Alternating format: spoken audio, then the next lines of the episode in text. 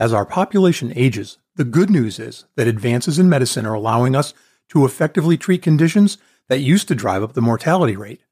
The bad news is that all of this costs a lot. What strategies and techniques can employers use to manage those costs? We'll find out on this episode of Shift Shapers. Change either paralyzes or energizes. The choice is yours. You're listening to the Shift Shapers podcast. You're about to learn firsthand from businesses and entrepreneurs who have successfully shaped the shifts in their industries. Get ready to become the change that you want to see. Here's your host and Chief Transformation Strategist, David Saltzman. This episode of the Shift Shapers podcast is brought to you by Captivated Health, a captive insurance arrangement designed specifically for educational institutions. If you have clients in that vertical, you know the healthcare deck has been stacked against them. Today, Captivated Health offers the stability, control, and savings they've been waiting for. For more information, go to www.captivatedhealth.com or click on the company logo on the Shift Shapers website. On this episode of Shift Shapers, we're speaking with Sterling Smith. Sterling is Director of Ventures at ACAP Health, which is a firm that specializes in thinking and handling chronic diseases and how advisors and employers can help alleviate those problems. So are, are we seeing the use of incentives as well to get folks engaged in these programs, whether it's cash or waivers of deductibles or copays or, I mean, we've even had some conversations with folks where people are starting to think about rewriting SPDs and self-funded plans to require folks to go through these programs. What, what are you seeing? Yes, David, there's definitely an increased use of incentives. And incentives come in a number of forms and fashions, and we could have a whole podcast on different structures and ideas around that.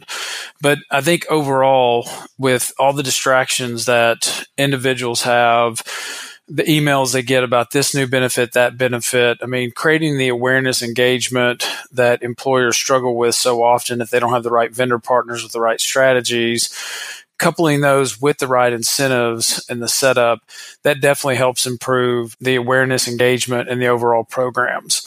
And and yes, you're definitely seeing more and more employers consider, I'll call it more of a stick than a carrot. I mean, healthcare costs have just risen so much that employers are having to manage that risk exposure. And it's just really imperative to get groups aligned and kind of build the culture and having the right HR staff that are really driving individuals into these programs because they're so critical for overall operations and health of a business as well as the employees. So we've talked a lot on the podcast about this new movement of changing workplace wellness programs to call them well-being so they're more inclusive, more holistic. Is that where these programs live or is that a, a, a distinction without a difference? Well, it's it's interesting because several of the programs that we've looked at and deployed across a number of customers, we really see that when you get programs that are clinically fo- facing and their clinical results and that's your target, you know, with these disease managements, you know, for your diabetes, hypertension, so forth. When you're really looking at those diseases, those programs can be fairly expensive. They pay for themselves, but if you're an HR seat and you're having to go talk to your CFO, CEO, executive committee and say, okay, we got a wellness budget of X and this program, we've got to figure out how it's going to fit in there. That creates a lot of friction in deciding to deploy programs can be very beneficial for their population. So what we've actually done is worked with a number of groups to set up these programs to be billed as medical claim. And by billing as a medical claim, it's still a dollar spent. So you still have to look at the ultimate, ultimate clinical or, or financial ROI of the program. Let's not try to hide anything here. But it's a lot easier to say that it's going within your claims bucket as, say, a replacement cost and prevention of future costs versus saying, okay, we've got a wellness budget and we've got to cut out, you know, a transparency solution so we could fit in a diabetes solution. So there's definitely much more traction when you can actually set things up to, as a provider in network and go as a bill as a medical claim. But does that also make it easier for employers at the C suite level to, to have a measurable, demonstrative, repeatable ROI or you know, if you prefer. Yeah, uh, for sure. You, you, the ROI number of programs that we've worked with in the past and currently work with, there, there's two measurements. You can look at your clinical ROI.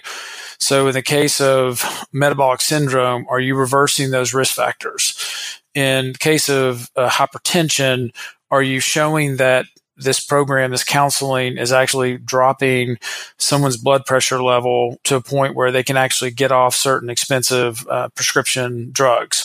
So there's definitely the clinical piece, the financial ROI, which there's a lot of math crimes in the employee benefit industry of trying to vendor to place their program.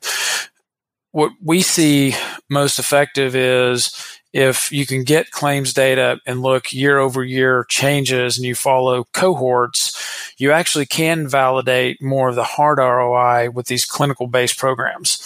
You know, transparency is easier because if you go to this facility and get this type of MRI versus that facility, you can show pretty tangible ROI.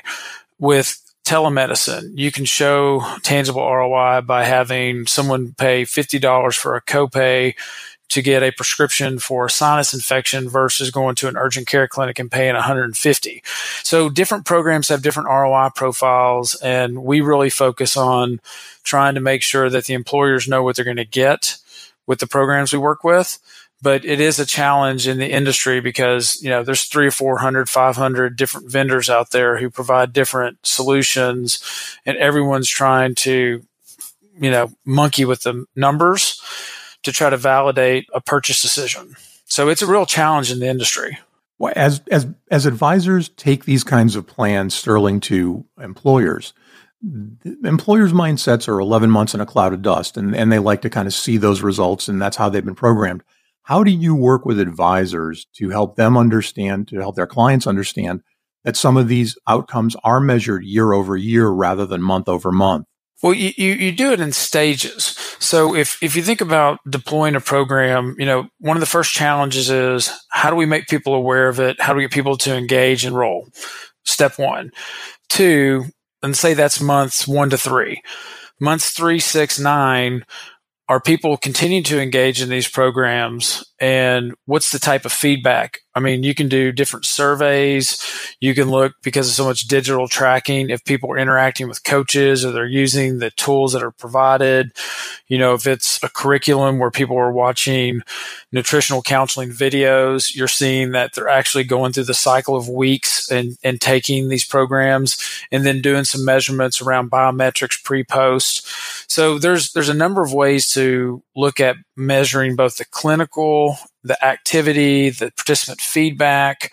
And I'm not really trying to get deep into net promoter scores because I'm not a huge fan of that as a statistic. It's one question that, you know, people get yay or nay on. So I'm much more and our company is much more focused on the stages and managing the client's expectations because if if they want to say I want to know this program is working in 3 months if you're dealing with chronic disease, it's not going to happen.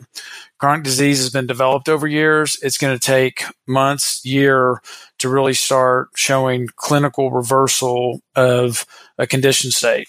So at the end of the day, if I'm an advisor and I'm going to talk to an employer about this kind of a problem, what kind of delta should I tell them they might expect to see over time periods?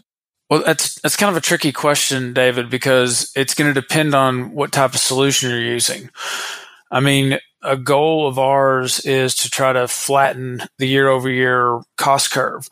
So if you've been trending eight, nine percent, you know, from let's say medical claims, the goal is to put programs in there to try to over the next 12 months to level that out and then hopefully as the program matures and you're seeing the more long-term benefits of people managing chronic disease better, actually seeing a lower utilization of the healthcare costs. So that kind of keeps the trend in balance. I mean, unit costs are going up. I mean, it's just a fact. It, it's inflation. It's, there's so many different factors that are pushing unit cost up. So you're trying to reduce the utilization as best you can, but keeping an eye on what's improve people's health so they can be more productive workers to help the company be more profitable companies. So we've got about a minute or two left. Where do you see the future of all of this going? A lot of this is second or third generation thinking. What's coming? What does it look like? I really think there's going to be more aggregation of, of vendor solutions because of the attention spans, people text, email, spending time Netflix. I mean, there's all kinds of competition for time. So being able to bring solutions into a central hub in my opinion, is is a real key. So that way you can direct people through an, an H, HRA mechanism to the programs that are best fit for them, but also be able to promote other programs. So to the extent that things can be aggregated where people get the right tools that they need and set up a what I call a more like a common billing platform for the employer. It's a lot easier for them to say that's what we want to provide and these are the engagement strategies we can put together. We can kind of control it all, you know, in one central hub. Well, controlling it all is certainly a great goal to to strive for. Sterling Smith, Director of Ventures at ACAP Health, thank you so much for sharing your expertise with our audience today. Thank you for your time, David. Enjoyed it. The Shift Shapers podcast is a production of Strategic Vision Publishing and David Saltzman. This podcast may not be reproduced in any form, in whole or in part, without the express written permission of the producers. All rights reserved.